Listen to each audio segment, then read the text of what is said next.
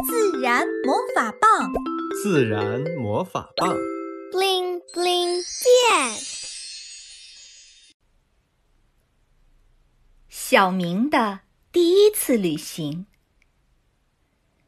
十月的呼伦湖，秋意渐浓，芦荻花摇曳着洁白的穗子，仿佛湖面泛起的涟漪。一股原始的躁动在群雁心里慢慢苏醒，往温暖的南方迁徙之旅即将开始。这是鸿雁宝宝小明第一次的远行，离出发的日子越来越近，小明心里紧张又期待着。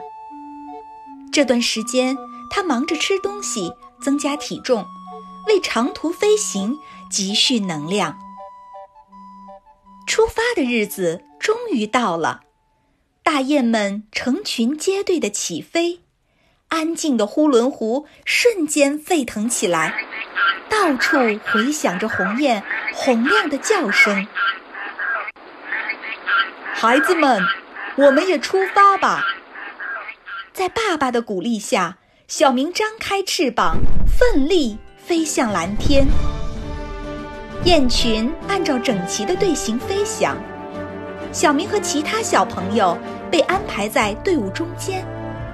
爸爸和几个叔叔则轮流飞在队伍的最前面。爸爸扇动强壮的翅膀，形成一股上升气流，小明被气流轻轻拖着，飞起来轻松多了。爸爸真棒！小明欢呼道。其他叔叔阿姨也一起附和着，给领头雁加油打气。天色渐渐暗了，夜空中繁星璀璨。小明学着爸爸的样子，仔细辨认星星的位置，认清前行的方向。初升的太阳把天空照亮，他们已经连续不停地飞了一夜。小明感到又饿又累，妈妈什么时候可以休息？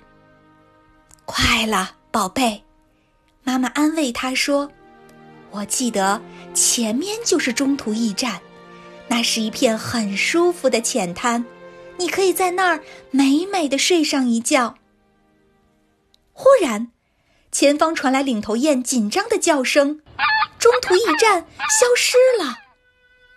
原来水草丰盈的浅滩现在干涸了，变成了浑浊的泥潭，仿佛是大地上的一道伤疤。几个硬邦邦的物体轰隆隆地移动着，它们伸着巨大的爪子，运走土地上的泥土。无奈之下，大家决定日夜兼程，飞向下一个驿站。妈妈，我们怎么不停下来？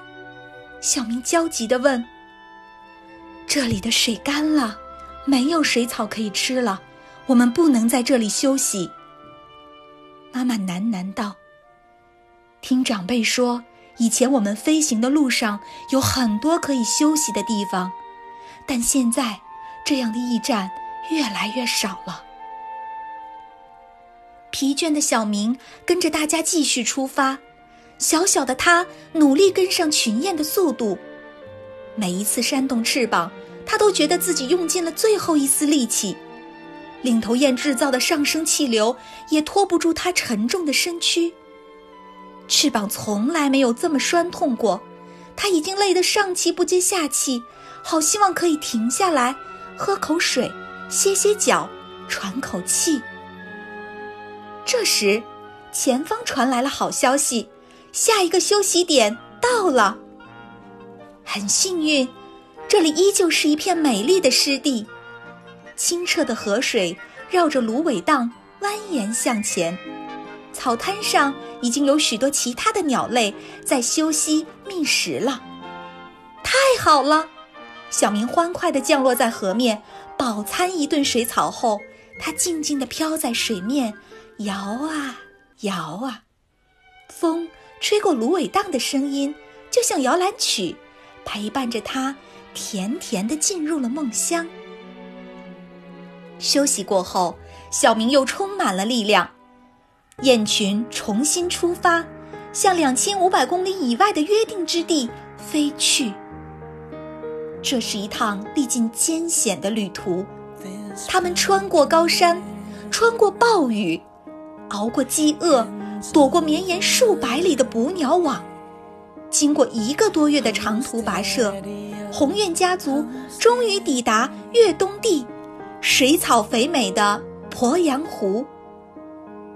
鄱阳湖向热情的主人张开怀抱，迎接远方疲惫的客人们。每天清晨，小明和小伙伴飞到附近的草滩吃早餐。到了中午，他们在湖面晒太阳、睡午觉。睡醒了，再跟好朋友们打一场水仗。时光一天天的、慢慢的流走。春风又绿江南岸，鸿雁家族回家的日子到了。又一场漫长的旅行即将开始。小明在心里许下了一个愿望，希望明年再来的时候。这里还跟现在一样，是天堂般的地方。小朋友，你见过候鸟吗？你知道小明为什么要和爸爸妈妈一起带踪迹飞到南方吗？和爸爸妈妈们讨论看看。欢迎你把答案在评论区和我们分享哦。